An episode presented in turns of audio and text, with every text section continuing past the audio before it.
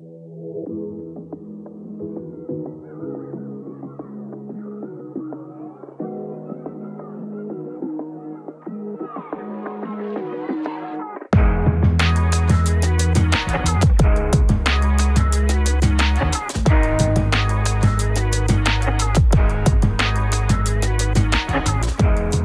Posloucháte další epizodu wrestlingového podcastu Kávička s Michalem a vaším virtuálním hlasovým baristou, řekněme, je stále Michal Petrgal.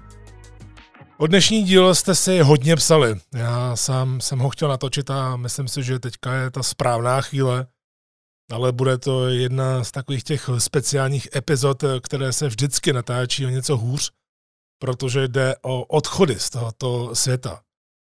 Odchody lidí, se kterými jsme po svém tak nějak strávili hodně času a proto nás každý zasáhl jinak.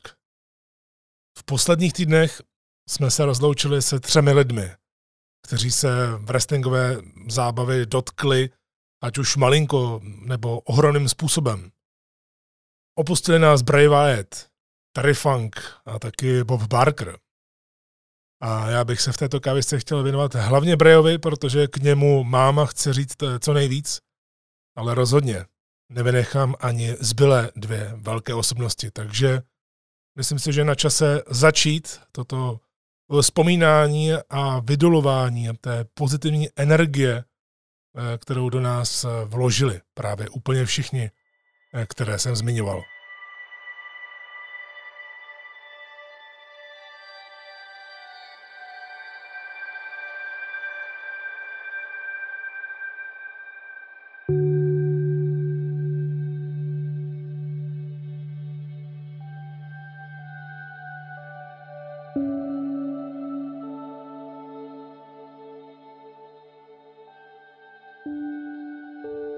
O bych si dovolil začít přečtením.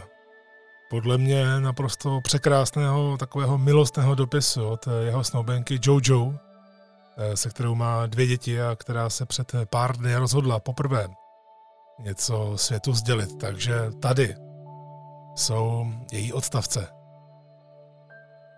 Tento příspěvek jsem přepisovala už hodněkrát, protože na světě neexistují slova, kterými bych popsala Windhama – a to, co pro mě znamená. Také jsem se tomu vyhýbala, protože je to kvůli tomu nějakým podivným způsobem až moc skutečné. Láska mého života mi chybí tak moc, až to bolí. Byl vším, co jsem kdy chtěla. A vším, o čem jsem nikdy nevěděla, že potřebuju. A každý den jsem mu to dávala najevo. Jsem mu vděčná, že mi dovolil, abych ho opravdu milovala. Zároveň jsem požehnaná, že on mě na oplátku také miloval.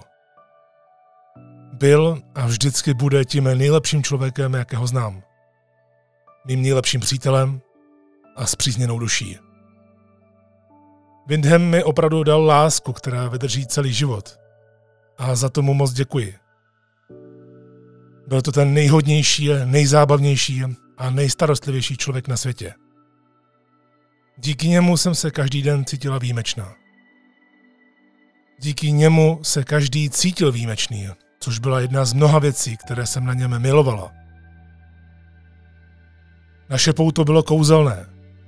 Něco, co jsme chápali jenom my dva. A toto nádherné pouto přivedlo na svět dvě dokonalé děti. A to je další věc. Byl nejlepším tátou pro Neše, Hairi, Kaden a Kendall. Rodina byla pro něj vším. Windham mě znal lépe než já sama sebe a vždycky věděl, jak mě uklidnit, stejně jako já jeho. Byl jediným člověkem na světě, před kterým se mohla být bez zábrana sama sebou. Nejen, že to přijímal, on to měl velmi rád. Pláču, protože bych si přála, abychom měli víc času, miláčku. Ale usmívám se, protože jsem byla tak požehnaná, že si mě miloval i v čase, který jsme spolu měli. Vždycky tě budu milovat, Windhame. Vždycky budu našim dětem ukazovat, jak úžasný je jejich táta. Vždycky se budu snažit, aby věděli, jak moc je miluješ. A vždycky zařídím, abys na mě byl pišný. Stejně jako já jsem byla pišná na tebe. Miluju tě, lásko moje. Časem se setkáme.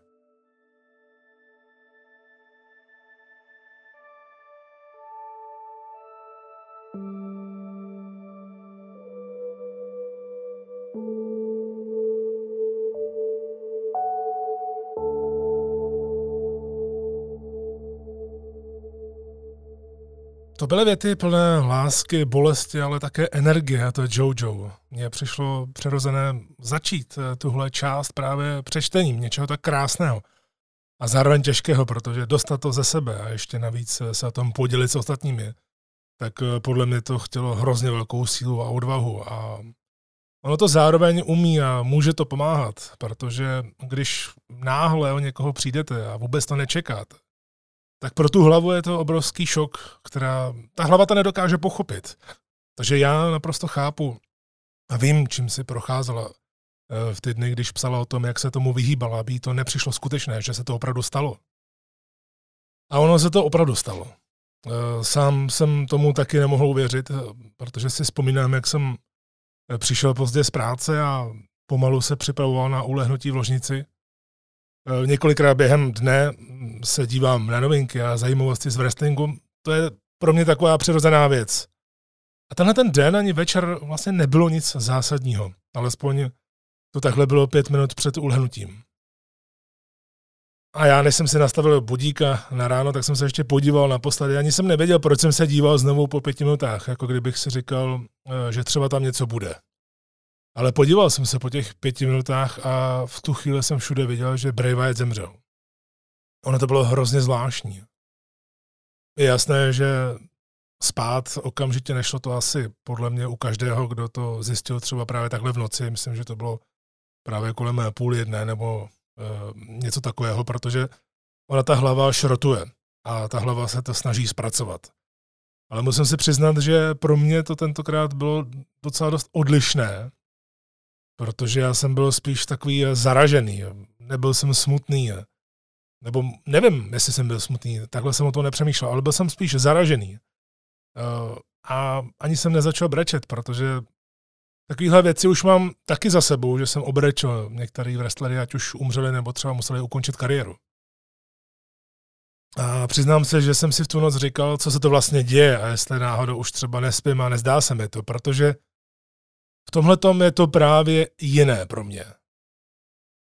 A já to vysvětlím. Ehm, mně se totiž o tomhle což je strašně zvláštní o tom vůbec takhle nahlas mluvit, ale ehm, mně se o tomhle přesně pár týdnů předtím zdálo. Mně se zdálo, že Wyatt zemřel a nechal jsem to být jako ostatní sny. Ehm, ale něco z toho snu mi zůstalo. Mně tam zůstala jedna věta, která tam byla v tom snu potom vlastně, co zemřel. Tak eh, se mi neustále opakovala eh, dokola a tu jsem si zapamatoval. A bylo tam odešla bolest a tíha. Tohle jsem měl z toho snu. A zhruba 14 dní na to se mi to už nezdá najednou. A proto v mé hlavě nastal nějaký divný blok bez smutku, bez emocí. Já to nedokážu ani pořádně popsat, ale něco takového jsem u wrestlingových úmrtí ještě nezažil. Takže tohle to byla moje bezprostřední reakce na tuhle strašnou věc. Asi to znáte, ale eh, jak jsme přehlceni informacemi a bádáme o všem možném, strašně nás všechno zajímá, eh, tak když ještě nebyly vůbec žádné detaily, tak jsem si chvíli, tu malou chvíli, jsem si opravdu myslel, že on si sáhl na život. Přiznám se, že tohle jsem si opravdu myslel, tu malou chvíli. Eh, po všech těch informacích o tom, jak na tom nebyl psychicky dobře v těch minulých letech a sám se o tom rozpovídal, nejenom ve svém prvním promu a bylo jasné, že on narážel tehdy nejenom na smrt Brodyho, eh, která ho samozřejmě strašně zasáhla. Takže nevím, jestli jste to měli taky, ale eh, vlastně nakonec o nic takového vůbec nešlo. A k tomu bych se taky chtěl dostat, než budeme vzpomínat, protože to tak chci nějak dát do eh, celku. Protože podle informací, které se začaly postupně potvrzovat z různých zdrojů, včetně těch nejbližších, Ono šlo vlastně pravděpodobně o něco, čemu se dalo předejít, ale samozřejmě o tom tady v kavičce nechci mluvit. V každém případě Bray si ve čtvrtek, já mu teda říkám Bray, on se jmenuje Windham, ale já mu říkám Bray, eh, protože jsem ho neznal jako kamarád, tak eh, si to nechci ani eh, dovolit, jelikož já ho znám jako Bray White, takže proto mu říkám Bray. I když to není jeho jméno. Takže Bray si ve čtvrtek odpoledne šel na chvíli zdřímnout a jeho snoubence Jojo bylo divné, že mu tam poté vyzváněl budík strašně dlouho bez jakéhokoliv zastavení. A vlastně pak jsme se dozvěděli zpětně po nějaké době, že Bray zemřel na infarkt, který byl úzce spojený s covidem.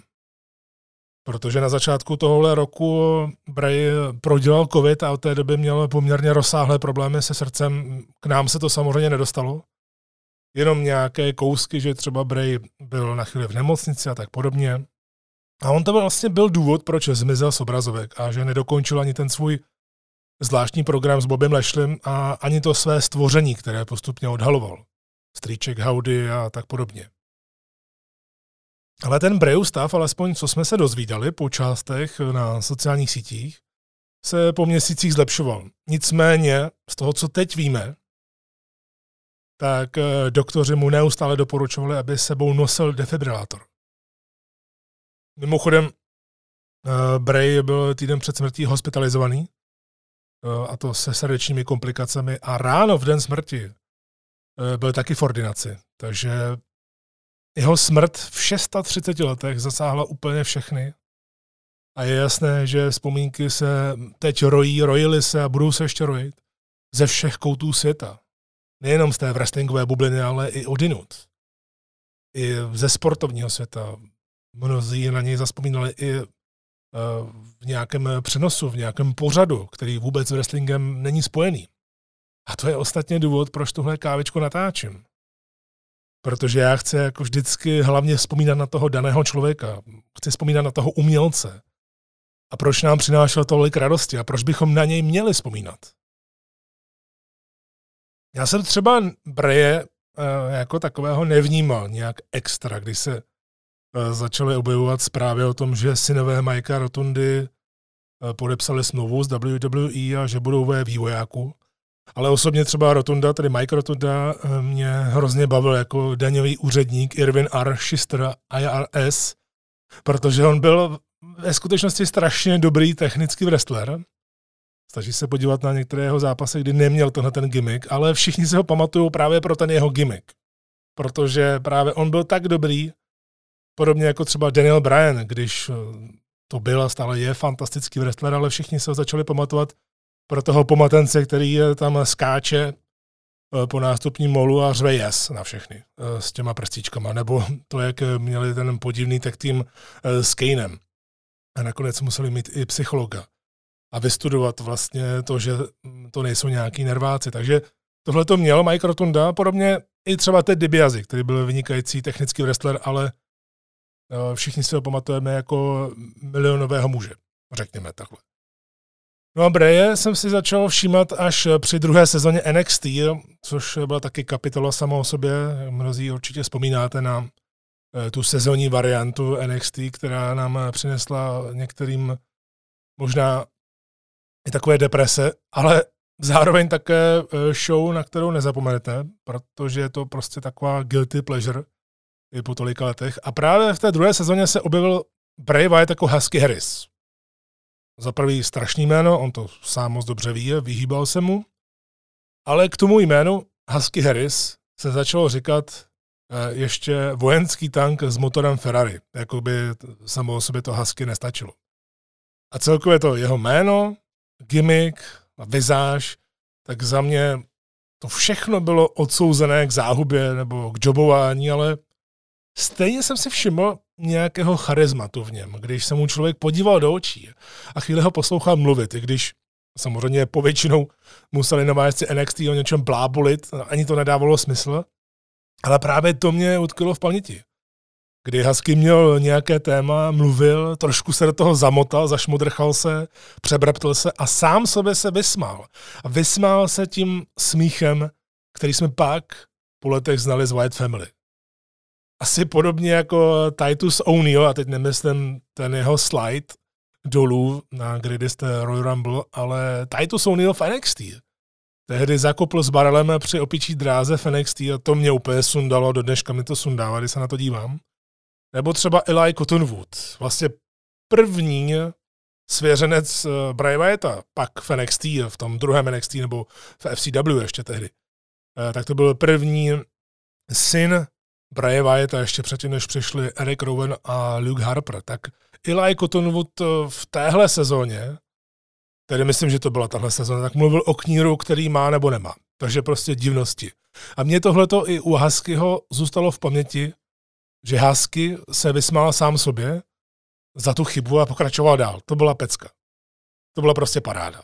Ale rozhodně to můj favorit nebyl, ani když vstoupil do druhé verze Nexusu pod vedením CM Punka. A vlastně, když si to tak teďka uvědomu, zmiňuji CM Punka, eh, tak právě Bray a Punk eh, podle mě eh, mohli toho spolu vytvořit daleko víc a být si navzájem prospěšní, ale z různých důvodů samozřejmě nakonec na to nemohlo dojít. Ale bylo vidět, že stejně jako Daniela Bryana štval ten formát NXT a to, že se tam musí tak nějak přetvařovat, což mu paradoxně pomohlo, že byl spojený s Mizem v té první sezóně. Tak Brayovi jako takovému podle mě vadilo víc věcí, protože on nemohl tvořit. A je zajímavé, jak se vlastně, už jsem to trošku naznačil, naznačil ale je strašně zajímavý, jak se nechtěl později ve své kariéře vůbec k výtvoru Husky Harris vyjadřovat. E, pro něj to byla vlastně jenom narážka v rámci e, svého fanhouse, kdy tam měl to prasátko, ale jinak to nechtěl ani používat ve sporu. Aby o tom jeho soupeř mluvil, aby ho nějak vytrigroval, aby se mu vysmál za to, že začínal jako Husky Harris a podobně, což bylo zajímavé, že vlastně si přál, aby se to nezmiňoval. A evidentně to pro něj byla černá kaňka v životě, v tom kreativním životě.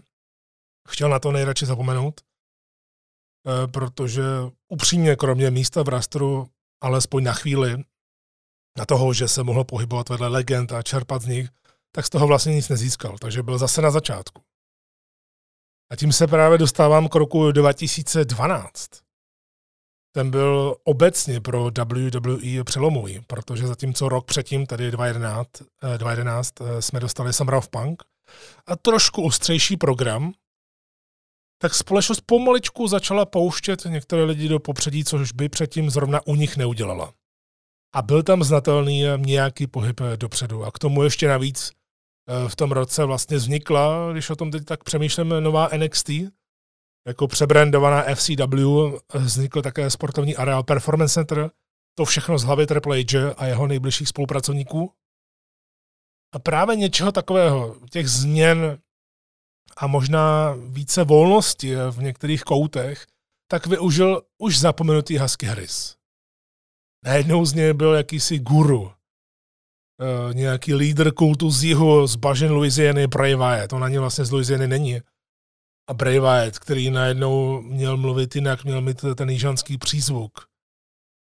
Ale když o tom tak přemýšlím, tak vlastně Bůh jak by to celé bylo, protože jestli si vzpomínáte, tak eh, když Wyatt Family začínala v NXT ještě tehdy, vlastně s Eliam Cottonwoodem a podobně, pak se to celé předělalo, eh, tak Wyatt se vlastně hned na začátku toho gimmicku nějak zranil.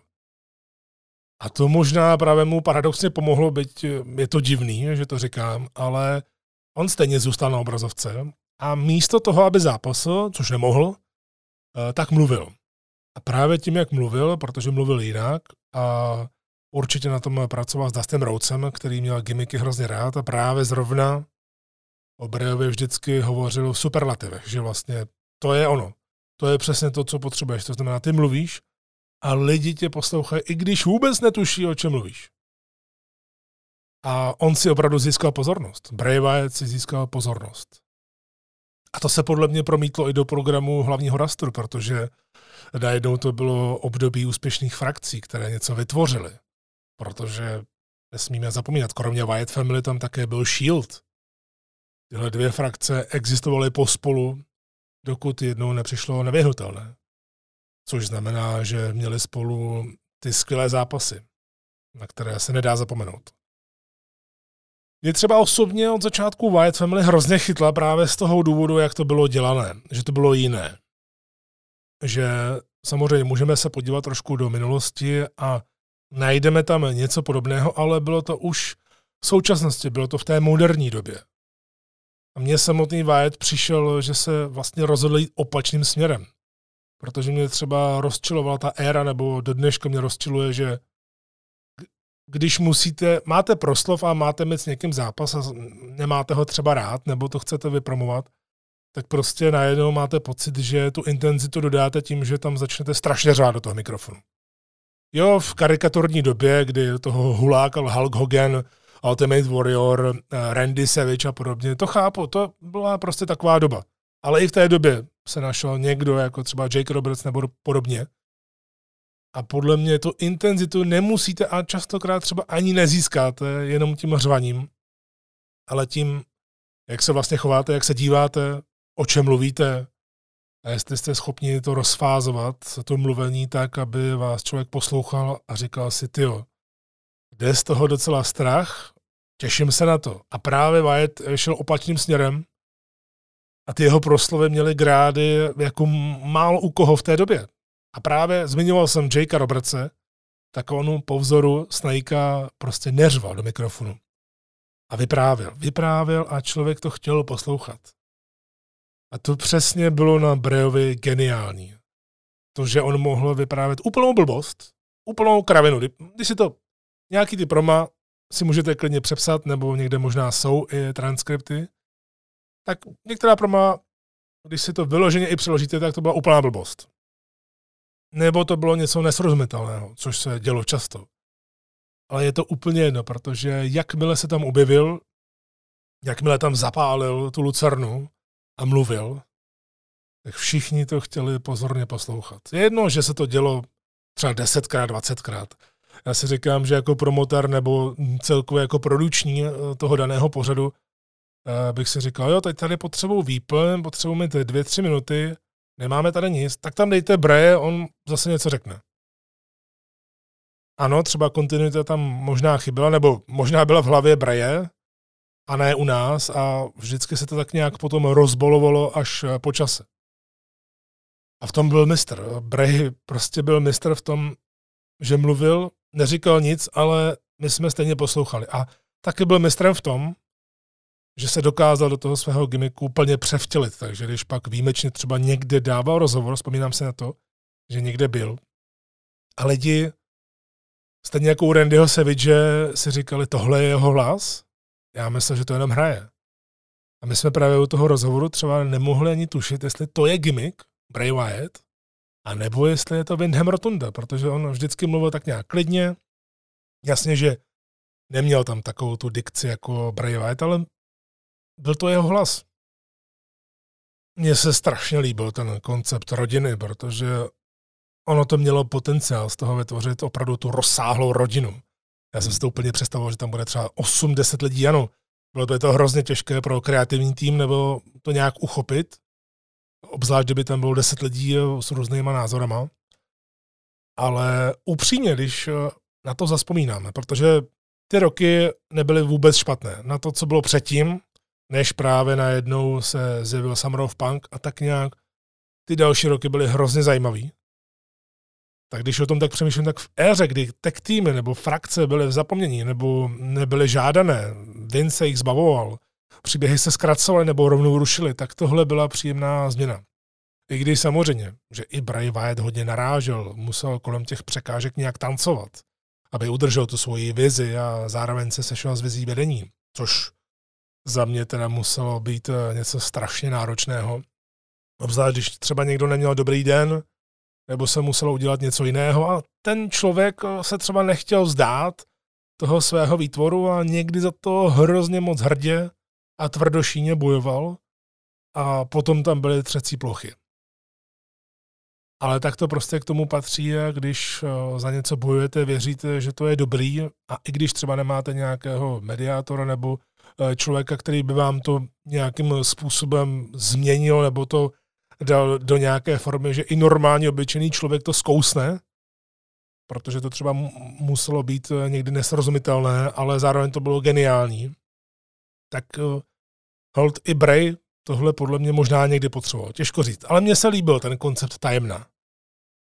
Kdy já jsem chtěl vlastně vědět, o čem Bray mluví, jestli to uvidíme za týden nebo za měsíc, nebo jestli to vůbec uvidíme, co se vlastně děje. A právě tím dokonalým příkladem na začátku, v té první jaře, v té první inkarnaci Bray Whitea, tak tím ideálním příkladem byla Sister Abigail. A u, u téhle postavy já ani nemůžu říct u ženy, e, protože vlastně sestra to byla, ale i podle e, toho příběhu jako takového, který vypravil Wyatt, tak vlastně sestra tam nebyla, ale byla tam její energie, byl tam její duch. Bylo to hrozně zvláštní.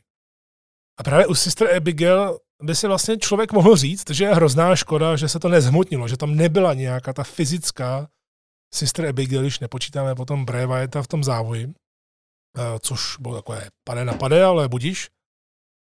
Ale zase ono je otázkou, jestli je to fakt škoda. Jestli nám přece jenom nestačily ty náznaky, protože upřímně lidská představivost je nekonečná a někdy, podle mě je někdy lepší nemít ten definitivní obraz, protože najednou tam nemáte ty odpovědi a můžete si to udělat podle sebe. A možná i právě to chtěl mít ve svém setě Bray Wyatt. No a když v hlavním rastru pospolu debitovali Bray Wyatt, Eric Rowan a Luke Harper, tak eh, mě třeba nikdy během toho vůbec nenapadlo, že by si mohli být tak blízcí, protože si člověk řekl, tak tyhle se neznají, dali je k sobě, ale budou spolupracovat, spolupracují dobře, ale pak, když se člověk dozvěděl, že to tak skutečně bylo, že si byli blízcí a hlavně Bray s Lukem neboli Brody Mlím, tak mě třeba to osobně překvapilo. A když jsem mluvil o tom potenciálu, tak právě tohle je jedna z věcí, které mě na tom projektu mrzí, protože si myslím, že se z Bray, eh, že se z Wyatt Family toho dalo vytřískat hodně.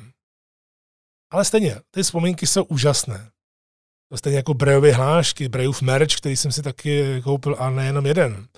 Pamatuju si, teď vlastně jako o tom mluvím, tak se k tomu můžeme dostat. Taková zajímavost.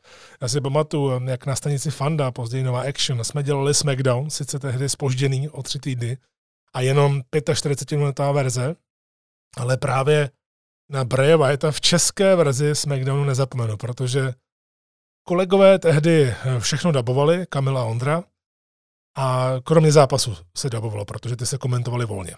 Ale proma byla všechna dabována. Nebyly tam žádné titulky, nebylo tam to, co se teď třeba děje na Strike TV. A právě kluci dabéři si strašně vyhráli u Brejových proslovů. Na to měl podle mě nejlepší hlas Kamil, protože on se do toho Breje vžil a nezapomenul, když nám několikrát do scénáře za ty tři roky přistálo Brejovo zpívání. Tak si to představte, Brejovo zpívání, nebo zpívání prostě takové děsivé zpívání. Tak eh, třeba pro mě, jakožto překladatele a režiséra, byla nejdřív výzva to přeložit do češtiny, aby to pořád byla písnička. Aby se to pořád dalo nějak zpívat v těch českých slovech. A pak pro Kamila to byla výzva jako by to naspívat, aby to znělo pořád stejně děsivě a zároveň netrapně. A i když lidi nadávali na český dubbing a celkově na všechno kolem, tak zrovna u tohohle vím, protože jsem u toho byl, tak eh, u tohohle vím, že jsme si s tím vyhráli strašně dlouho a byli jsme za ten výsledek rádi, byli jsme spokojení, bavilo nás to. A teď jsem si na to fakt vzpomněl, jak se zpívalo třeba o Mary, že měla jehňátko.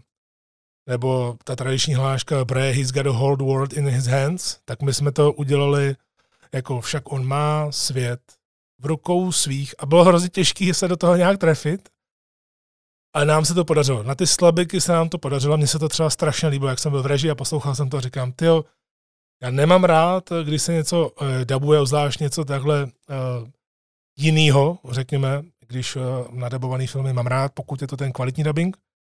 A taky uh, jsem rád, když se nechají zrovna tyhle věci v originále, ale když jsme tohle museli dělat, tak jsme podle mě vymysleli asi tu nejlepší možnou variantu a nás to osobně bavilo. A já jsem s tím, jak jsem byl hrozně na to náročný uh, a nespokojil jsem se jen tak s něčím, tak jsem zrovna s tímhle tím byl hrozně spokojený. A kluci dabeři, kteří v wrestling nesledovali vůbec, tak je výroba hrozně bavila. A měli breje právě rádi, přišlo jim strašně moc kreativní. Takže tím chci právě takhle naznačit, že je vidět, že Bray Wyatt zapůsobil na všechna spektra. Škoda, že teď ten díl zrovna s tím zpíváním nikde nemůžu najít, protože bych klidně tady i pustil eh, tu zvukovou stopu, protože opravdu bych se na to rád zaspomínal. Je to tak uh, SmackDown na Fandově skončil 2.15, tak je to už opravdu hodně dlouho, 8-9 let. No ale zpátky k Brejovi. Tu jednu chvíli kolem roku 2013, 2014 uh, já jsem třeba přemýšlel, že bych si na jednu live show sehnal všechno, co měl Brian na začátku kariéry s rodinkou. Mě to hrozně nadchlo ta myšlenka, že tehdy měl bílý kalhoty, což pro mě by bylo asi dost velká překážka, ale byl jsem do toho hrozně nadšený. Pak ta květovaná košile a slaměný klobouk. S kloboukem bych asi měl problém, vzhledem tomu, že mám obří hlavu, ale stejně jsem do toho chtěl jít. A to z toho důvodu, že třeba například v Německu mě několikrát zastavili ostatní fanoušci a říkali, že vypadám jako Bray Wyatt a že chtějí fotku se mnou. Nejdřív to byl Daniel Bryan, že vypadám jako Bryan a pak se to změnilo na Bray Wyatt asi i kvůli těm vousům a celkově, jak se neustále prodlužovali a ono se to měnilo. A tohle všechno se mi teď vybavuje, když si vzpomínám na Braje, eh, který možná zůstal častokrát nepochopen a jak už jsem trošku naznačoval, on byl malinko možná také obětí svého vlastního genia. Když se vrátím k White Family, tak ta rodinka jako taková, ona se nerozrostla tak, jak jsem si představoval. Ale stejně to vypadalo, že Bray jako takový sám za sebe, že poputuje do hlavních taháků. A teď právě zabrousím eh, do toho, co se často zmiňovalo, protože ono se pořád říká, že na WrestleMania 30 v New Orleans, kde Daniel Bryan měl svůj velký moment a stal se světovým šampionem, tak právě na stejné WrestleMania Bray Wyatt měl porazit Johna Cena, podle mnohých. Že neměl prohrát, protože mu to prý uškodilo, že ho to pohřbilo a že se už pak nedokázal vrátit zpátky. Něco na tom bude, já vyloženě stále po těch letech eh, takhle explicitně to nedokážu eh, potvrdit sám za sebe, že bych to takhle vnímal, že by to Bray úplně zabilo, když eh, občas tehdy John Cena měl prsty třeba v Nexusu, kdy zpětně si potom uvědomil, že na SummerSlamu vlastně neměl vyhrát Cena spol, ale Nexus, že to mělo vypadat jinak. A to se prostě stane. Takže, ale takhle zrovna já o tom nepřemýšlím že by to byla definitivní tečka Bray White, že už se z toho nedostane. Ale když si vzpomenu na Whitea a Sinu, tak já třeba nepřemýšlím o Vrestemány a o tom zápase, o výsledku, ale o tom, jak strašně šílené ty segmenty nechali udělat. Jenom si to vemte na tu dobu. Hlavně s tím dětským sborem, jak zpívali tyhle ty šílený. Teď jsem o tom mluvil ve SmackDownu na Fandovi, tak oni zpívali další věci, zborové věci nebo jak tam bylo to posedlé děcko, jak sedělo na klině Bray Wyatt a, a to všechno bylo navíc kolem Juna Cena, který je spojovaný uh, s nadací Make-A-Wish pro děti a s dalšími věcmi, že jenom tohle to prošlo, že to bylo vidět na obrazovce v době, v té době, tak byl podle mě obrovský zázrak. A právě ty děti já mám v živé paměti, protože já si vlastně na Bray nespomenu kvůli nějakému konkrétnímu zápasu, kromě třeba toho s Danielem Bryanem, ten byl parádní. Myslím, že to bylo na Ramblu. Nebo samozřejmě 3 na 3 Wyatt Family versus Shield. Ale pro mě to u Bray nikdy nebylo o zápasech.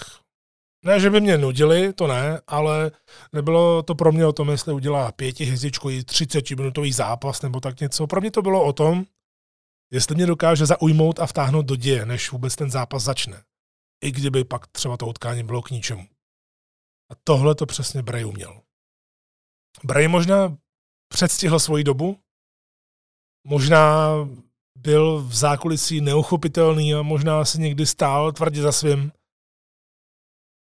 Ale když o tom tak přemýšlím, když to takhle dávám dohromady, tak právě proto se z něj stalo to, co se stalo. Že byl unikátní, že byl svůj, že byl jedinečný a na tuhle dobu je to něco nemyslitelného, kdy je to jedna velká korporátní věc, kdy nesmíte moc vybočovat. Ano, musíte si najít to svoje, ale zase nesmíte moc vybočovat. A právě Bray vybočoval. A dokázal se podle mě prakticky ze všeho vyhrabat. Teda víceméně ze všeho. Já jsem třeba osobně, nevím, jak to máte vy, eh, pak můžete napsat do komentářů, ale já jsem osobně měl nejradši verzi White Family, jak tu původní, asi tu hlavně, taky s Bronem Stromenem, ale třeba se mi strašně líbil i jeho spor s Randym Ortem, kde bylo úplně vidět, jak Randy, který měl za sebou pořád to samý dokola, pořád vypadal stejně, pořád RKO out of nowhere, což se nikdy neomrzelo, ale to bylo tak jediný. A Randy se prostě nudil. Randy asi chtěl dělat něco jiného, něco svěžejšího. A podle mě tam bylo hrozně vidět, že zrovna u Bray Wyatta Randy chtěl být toho součástí možná ještě díl. Jenom prostě škoda, že nevyšel ten jeho návrh, protože nevím, jestli to víte, ale ona se o tom moc nepsala, já jsem to slyšel v jednom rozhovoru právě s Randym. A Randy, když byl součástí White Family, jak vlastně eh, přiznal věrnost Brayovi a začal chodit právě z White Family, s nějakou tou verzí, tak on eh, řekl, že chtěl mít původně overall jako Eric Rowan. To oblečení, které měl. Eh, a to prý, aby nemusel tolik makat, aby klidně se mohl i vyžrat, aby nemusel mít pořád buchty.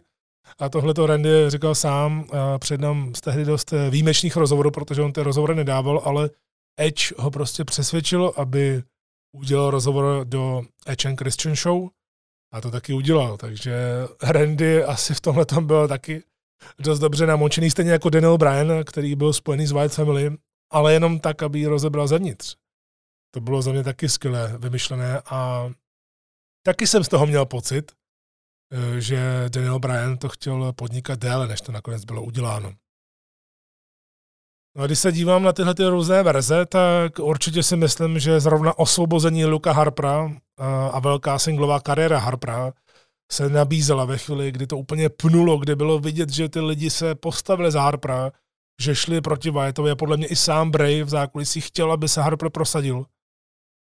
Ale to nebyla jediná věc. To WWE udělala často, že v minulosti občas nedokázala sešlápnout ten plyn, když všichni kolem ní dávali jasně najevo, ať to udělá.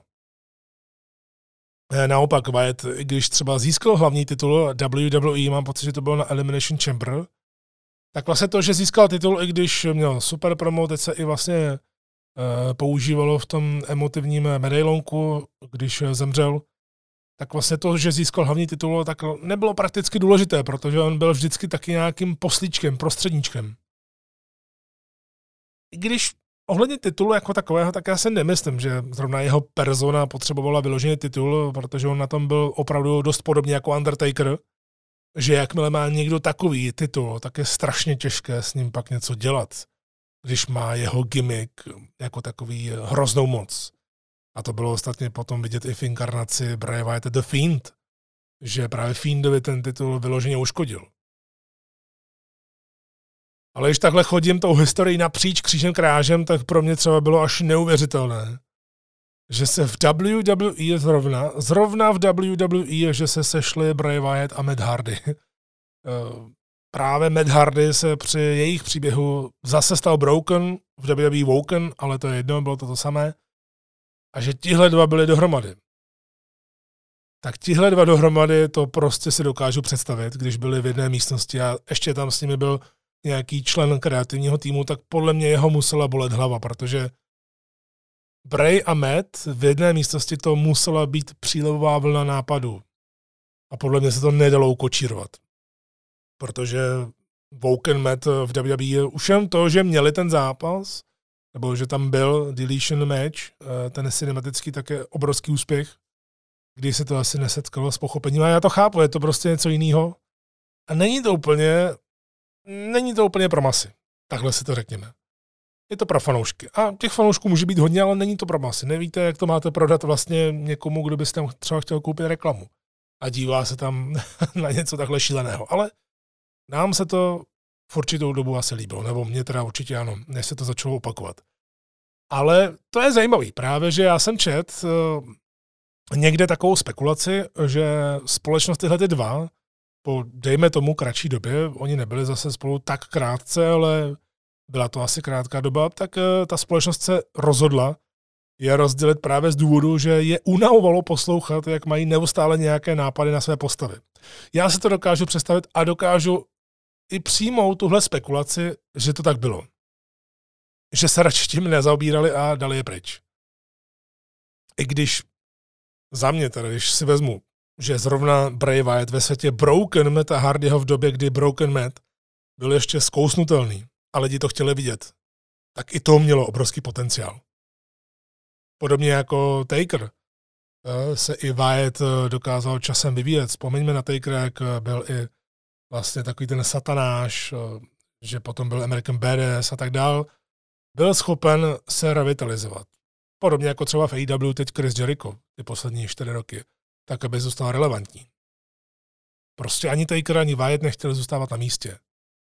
Já jsem třeba upřímně vůbec nečekal, že zrovna koncept Firefly Funhouse bude mít takový úspěch, ale ono to bylo prakticky tak šílené, že si to získalo eh, diváky. A to docela velmi rychle i po té první epizodě. Samozřejmě byli lidi, kteří to úplně nechápali a říkali si, že se snad zbláznil. A dost podobné to mělo takhle Broken Matt úplně na začátku, tehdy v TNA. I když, když to úplně srovnáme, tak Wyattovi eh, se zase moc lidí na startu tohoto konceptu nesmálo, zatímco o Metovi se řeklo, že se úplně zbláznil, než se z toho stala virální věc, virální senzace, než to všichni chtěli vidět a všichni chtěli vidět ten Broken Universe, tak se všichni a Metovi smáli, dokud nepochopili vlastně, jak on to myslí. No a tím se právě dostávám k dalšímu konceptu Bray Wyatta, protože on měl rozdělenou osobnost. Byl tam civilní Bray v tom fanhouse, který ale naznačoval, že je tady někdo, kdo chrání právě to jeho územíčko, eh, tu jeho komfortní zónu, řekněme, tak to byl Fiend. Jak měl vlastně ty rukavice Hurt and Heal. A ta rozdělená osobnost eh, civilního Braya a Fienda byl super nápad, jenomže zase jsme u toho, ono se to strašně těžce uchupovalo potom do toho živého prostředí, řekněme. Protože už jenom si vezměte to, jak byl vykreslený Fiend. On byl vykreslený jako nesmrtelná postava, která nic neseluje. Což takhle podobně byl Taker v roce 1990, než ho trošku poličtili. A i tady na papíře možná parádní nápad, ale pak ho dejte právě třeba do světa mezi reálné provazy proti reálným soupeřům. Teda reálným gimmickům a máte problém. Obzvlášť, když mu dáte titul. Takovýmuhle člověku, nebo entitě dáte titul, nebo ho dáte do Hell s Rollinsem, kde ale nechcete, aby vyhrál, tak jak to chcete udělat? No a já bych se chtěl dotknout určitě i covidové doby. Tohle je zrovna výjimka, kdy se k tomu chci vracet, protože jinak k tomu období eh, celkově se moc nechci vracet, ale právě v covidu se nabízela možnost si strašně moc vyhrát. S těmi filmovými prvky využívat výhod, které byste za normální live show neměli. A byl to právě Bray Wyatt, který toho využil asi úplně nejvíc. Protože kromě jiného Bray přichystal transformaci, kterou jsme nevěděli, že chceme vidět, a to je Alexa Bliss. To byla velká součást jeho plánu, ale zároveň taky definitivní propad do zapomnění protože jsme tam pak eh, dost rychle viděli náhlý konec příběhu s Ortnem, tedy ten obnovený příběh s Ortnem, kdy se zapalovalo Fiend a podobně. Zrada Alexe z ničeho nic na WrestleManii. Předtím to ještě, že Fiend, Fiend prohrál v Arábii eh, titul s Goldbergem, to podle mě byla politická zákulisní věc WWE, která si prostě řekla, my jsme tě vytvořili, tak tě prostě sem dáme, nám to je úplně jedno. Já si to pořád myslím, že to takhle udělali, aby dali Brejovi na vědomí, že jim je to úplně jedno, že pohřebili uh, svůj možná nejlepší koncept, který hrozně moc prodával nejenom lístky, ale také merch a byl strašně pořád zajímavý, tak prostě WWE to bylo jedno. A právě tohle všechno určitě jasně značilo, že v zákulisí eh, tam něco nehraje, ale i když pak bylo propuštění, když Bray Wyatt byl propuštěný, než se vrátil zpátky, Eh, tak nemůžu opomenout to, co dokázal vytvořit. Protože v rámci covidu nám Bray Wyatt stihl dát absolutně nezapomenutelný a šílený, šílený cinematický zápas s Johnem Cena. Já jsem ho té doby neviděl, viděl jsem ho jednou a strašně to na mě zapůsobilo. Bylo to neuvěřitelný, taky neuvěřitelně šílený a geniální. Já samozřejmě sice nechci, aby se tahle doba covidu vrátila, ale jsem hrozně rád, že zrovna Bray Wyatt a Undertaker symbolicky. Bray Wyatt a Undertaker měli asi vůbec nejlepší cinematické zápasy, jaké se mohly za, COVID, eh, za covidu vyrobit. A právě to bylo to symbolické, že oba takto tvořili na stejné WrestleManii, byť paralelně. Takže když teď zmiňuji Takera, Wyatt a podobně, tak se vůbec nedivím, že Undertaker relativně nedávno v obživlé personě American Badass překvapil všechny a potom v ringu předal pomyslně pochodeň Brayovi a něco mu pošeptal. Bray tehdy řekl, později, o několik týdnů, že to, co mu řekl Taker, tak se vezme do hrobu a že to nikomu neřekne. A teď jsme tady. A to se přesně stalo. A za mě je to dobře, že to nevíme, že můžeme jenom spekulovat, protože tohle upřímně nebylo pro nás. Tohle bylo pro ně a my bychom to měli respektovat. A já to respektuju. Bray Wyatt odešel moc brzy. Na tom se shodneme úplně všichni. Určitě se už nikdy nedozvíme, co zamýšlel po svém úplně fantastickém návratu s tím bílým králičkem. To bylo něco, ta anticipace, to očekávání, to bylo něco, co tady roky nebylo. Pak to, co se dělo, tak mě třeba se osobně nelíbilo, ale zase to dalo možnost LA Knightovi se prosadit, protože LA Knight dělal ten spor s Whiteem. A nakonec to byl poslední spor a on byl jeho poslední super na obrazovce. Ale rozhodně to asi mělo potenciál a Bůh ví, jak by to vypadalo. Co měl být ten příběh se stričkem Howdym, jestli měl mít novou rodinu pod jménem White Six, co se mělo dít s jeho vesmírem pod dohledem někoho jiného než je Vince, protože Bray se vrátil, když to celé dával dohromady Triple H po tom, co Vince odešel na chvíli. A tohle to všechno už zůstane zahalené do tajemných obrazů. A i když jsem vnitřně strašně zvědavý, co to mělo být, jak to mělo být, jak dlouho se to plánovalo, na jak dlouho se to plánovalo, tak jsem vlastně hrozně rád, že nevím vůbec nic že nevím, co se plánovalo, protože jak byl Bray tajemný, co by postava a výtvor, který udělal pro nás fanoušky, tak když o tom tak přemýšlím, tak chci, aby to i tajemné pro mě zůstalo. Pro mě třeba osobně. I když hrozně moc chci vědět, eh, co zatím bylo, tak jsem hrozně rád, že se to nedozvím. Eh, podobně jako u Brodyho Tady se prostě nenašel člověk, který by o Brayovi řekl něco špatného. Bray byl v zákulisí milovaný, spoustě lidí pomohl, protože měl takovou personu, tak se vlastně nikdy nedozvíme to, jak vystupoval za oponu, jak se choval, jelikož zrovna tohle se pro dokument nenatáčelo a Bray měl před sebou ještě hodně dlouhou kariéru. Co si budeme povídat, to podle mě on teprve začínal. Tu svoji druhou štaci. Já si nedokážu ani představit, co teď prožívá Jojo, ale jedno ve městě sama na to určitě nebude a je to silná žena. Už jenom to, jak jsem tady četl její dopis, který mě dojal.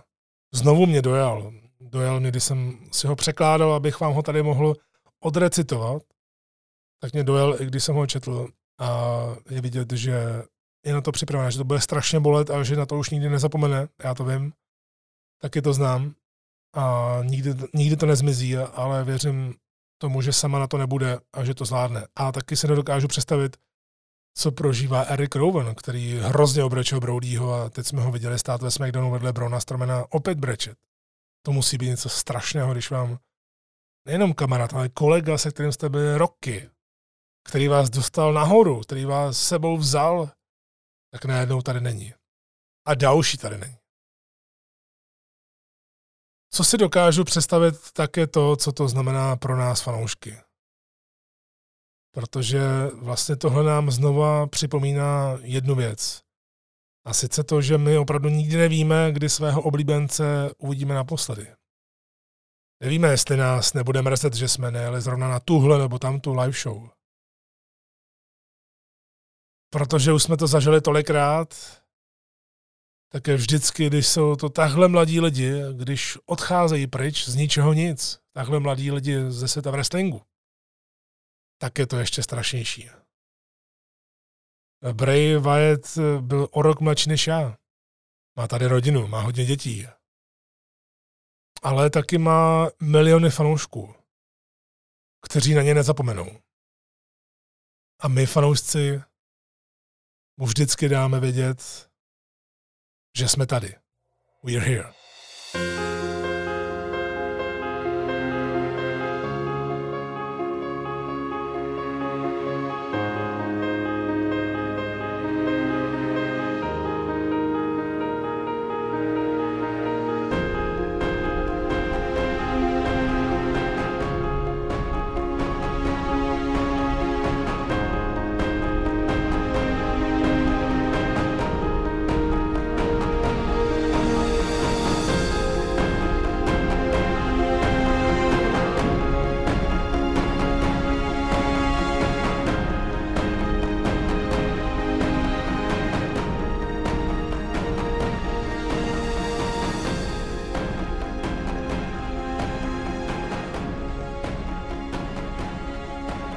Brejovi jsem chtěl opravdu věnovat eh, hodně času, většinu kávičky a samozřejmě, jsem určitě něco vynechal.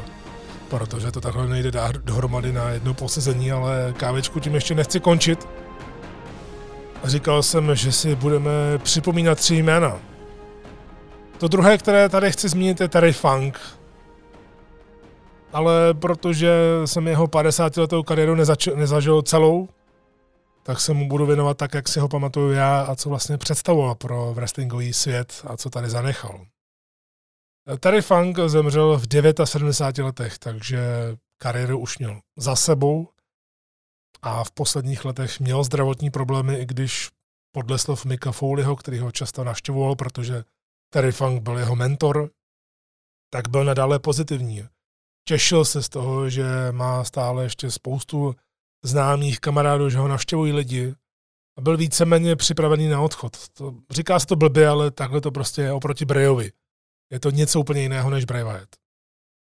Já jsem Tadyho Fanka jako fanoušek poznal díky ECW a potom, jak jsem zvídavý celkově, tak, nebo byl jsem zvídavý ještě víc v mládí, tak zpětně jsem si o něm načítal, nakoukával věci. Strašně mě to zajímalo. A úplně jsem zíral, že měl bohatou kariéru už dávno předtím a že to nebyl jenom týpek, co se zúčastňoval deathmatchu, byť se takhle asi nejvíce proslavil. Já vzpomínám asi jako každý, kdo měl rád starou dobrou ECW na Barely Legal. První pay-per-view, první placenou akci v roce 1997, kdy to komentoval sám Joey Styles, kdy se nevědělo, co z toho bude, kdy to mělo být eh, průlomové pro ECW. Tak Terry Funk na téhle akci porazil Ravena a stal se světovým šampionem ECW. A celá ECW arena, celá ta hala úplně bouchla radostí a nebylo to žádné, cože tenhle den důchodce, to je teda prosazování mládeže a podobně. Protože te, tehdy tady mu bylo 53 let a ve wrestlingu už byl 30 let, takže opravdu strašně dlouhá doba tohle bylo podle mě takové poděkování od Paula Heymana, od wrestlerů ECW, od fanoušků. Byla to jenom taková možná třešnička na dortu, na Terryho deathmatchovém dortu. A to na něm bylo úžasné, protože on byl v Americe a vlastně po celém světě strašně známý. Ta známost je teďka trošku braná jinak v současné době, než byla v minulosti, kdy nebyl internet nebo nebyl ještě tak rozvinutý. A byly to hlavně časopisy, byly to hlavně kazety a podobně. Tak mně se na něm líbilo to, že on byl už hodně známý, byl profláklý, bylo to velké jméno. A když ECW začala v roce 93 vystrkovat rušky a postupně se měnit právě na tu Extreme Championship Wrestling, tak on si nesobecky řekl, že tahle té společnosti pomůže.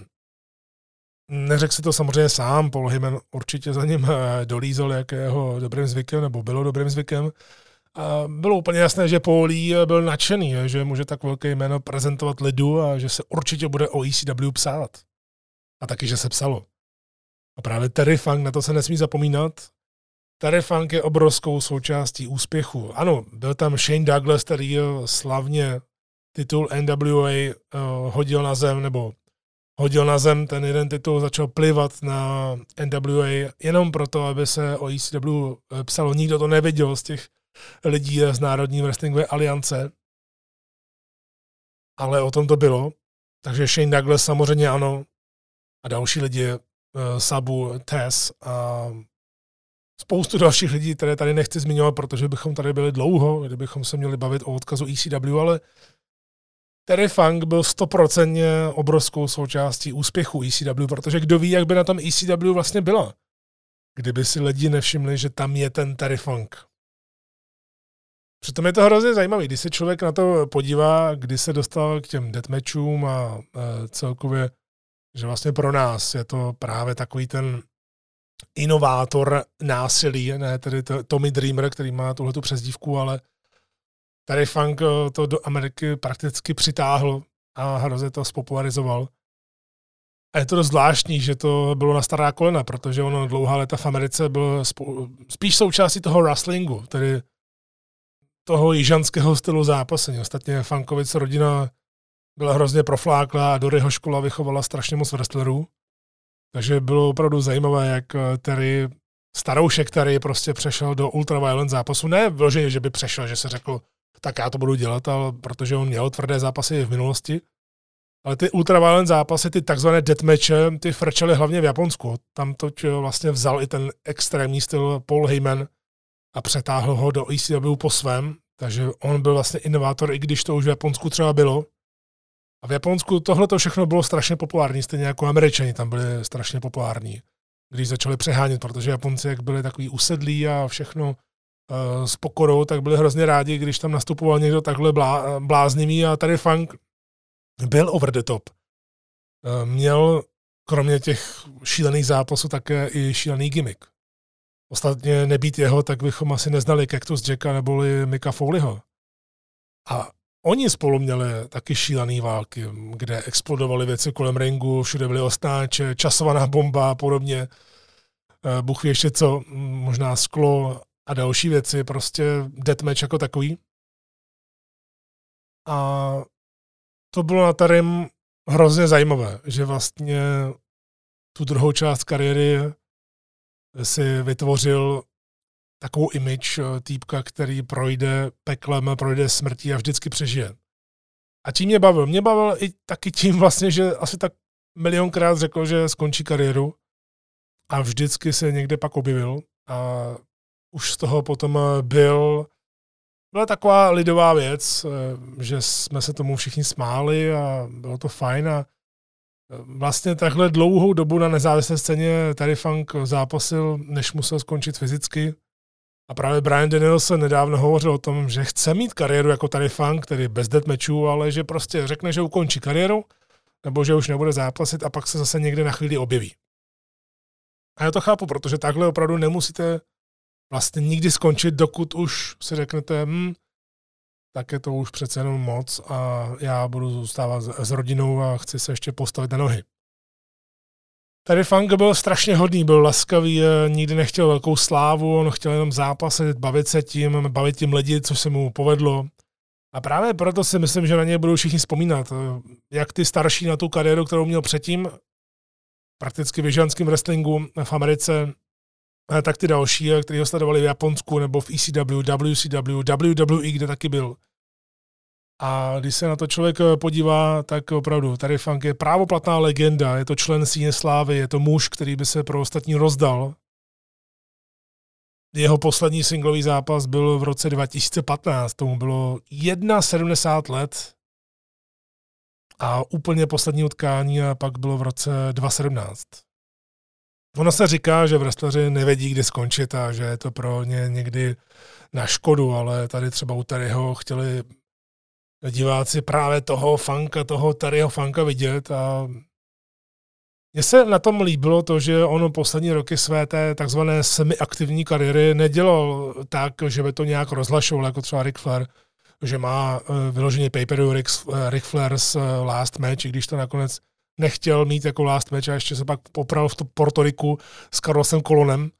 Tak tady Funk to měl jinak. On prostě jenom zápasil a kdybych u toho mohl být naživo, tak bych byl hrozně rád, protože já jsem tady ho respektoval a jeho zápasy mě bavily, byly jiný, nebyly pro každýho. A bavila mě i jeho nátura. Jak to prostě mělo, on vypadal jako nějaký hodný, hodný dědoušek, který potřebuje uh, se dostat na metro, potřebuje zjistit, kudy mu jede autobus. Jenomže na té busové zastávce vás přetáhne židlí a ještě na vás rozsype uh, sůl, dá tam uh, dá tam sklo a zapálí vás. Tak takový byl tady funk. Mně se líbilo i to, co ukazoval chvíli i v WWE, kde byl spojený s Kaktusem Jackem. Takže nejaktivnější část jeho kariéry jsem jako fanoušek nezažil, ale to, co jsem prožil, uh, tak jsem za to rád. No a na závěr jenom taková zmínka, na závěr kávičky jenom taková zmínka, protože nás opustil rovněž Bob Barker, kde to není nic tragického, když samozřejmě smrt není eh, příjemná věc, hlavně pro nejbližší, ale tady Bobovi chybilo pár měsíců do toho, aby oslavil neuvěřitelných 100 let. Bob Barker prožil úžasný dlouhý život a těšil se víceméně skvělému zdraví v pokročilém věku a já ho tady zmiňuji, protože tohle, tohle, dámy a pánové, byl ten nejlepší hostitel, jakého kdy Raw měla v éře celebrit. Protože Bob Barker absolutně ovládl Raw se svým motivem Price is Right. A ta jeho spolupráce s Chrisem Jerichem mě ten večer strašně zničila, že jsem padal ze židle. Že jsem úplně řval smíchy. To bylo něco neskutečného a jeho legendární show v Americe, která se vysílá nějakých 50 let nebo já nevím jak dlouho, Price is Right, já jsem nikdy nesledoval, ale ta jedna epizoda v Raw mi přišla jako kdyby do wrestlingového světa Bob Barker patřil desítky let, takže jsem ho tady chtěl takhle na závěr taky zmínit, protože si to podle mě zaslouží. No a tím bych se pro dnešek chtěl, přátelé moji, rozloučit. Určitě to pro mě nebyla jednoduchá kávička na natočení, ale uh, jsem rád, že existuje, protože k těmto lidem a hlavně k Brejovi bych se nemohl nevyjádřit a nezaspomínat. Klidně napište do komentářů svoje vlastní vzpomínky na Breje či Terryho. Rád si je přečtu mm, s kávičkou jako takovou. A v dalších týdnech a měsících budu nadále pokračovat. Máme připravený ten slibovaný rozhovor, eh, který vyjde v tom dalším díle už, eh, protože tím, že přišlo tohle a ještě předtím byla All-In, tak eh, to logicky dostalo přednost. Ale můžete se těšit na rozhovor a taky už chystám, nebo chystáme oslavu 10 let od založení kávičky. Když už to bylo v srpnu, tak jsem říkal, že Zaspomínáme, že uděláme eh, speciální díl a ten díl právě pojmu trošku jinak. Takže i na to se můžete těšit, klidně můžete i posílat právě k těm deseti letům nějaké dotazy, kdyby vás to zajímalo, protože zrovna do toho speciálního dílu by se to hodilo. Ale z dnešní epizody Kávečky je to už opravdu všechno. Já vám děkuji za poslech, za podporu. Eh, doufám, že jste si to v rámci možností eh, tuhle smutnou kávičku uh, užili, když já jsem hlavně chtěl vzpomínat na ty krásné věci a chtěl jsem podpořit a přemýšlet o těchto lidech a vyjádřit jim takhle, že je mám rád a že rozhodně mi dodali krásné vzpomínky, krásné momenty, takže snad uh, jste to takhle také vnímali a v nějakých mezích, že vás to i bavilo. Čili pro tuhle chvíli je to opravdu už všechno. Mějte se fajn, opatrujte se a jako vždy káva s vámi.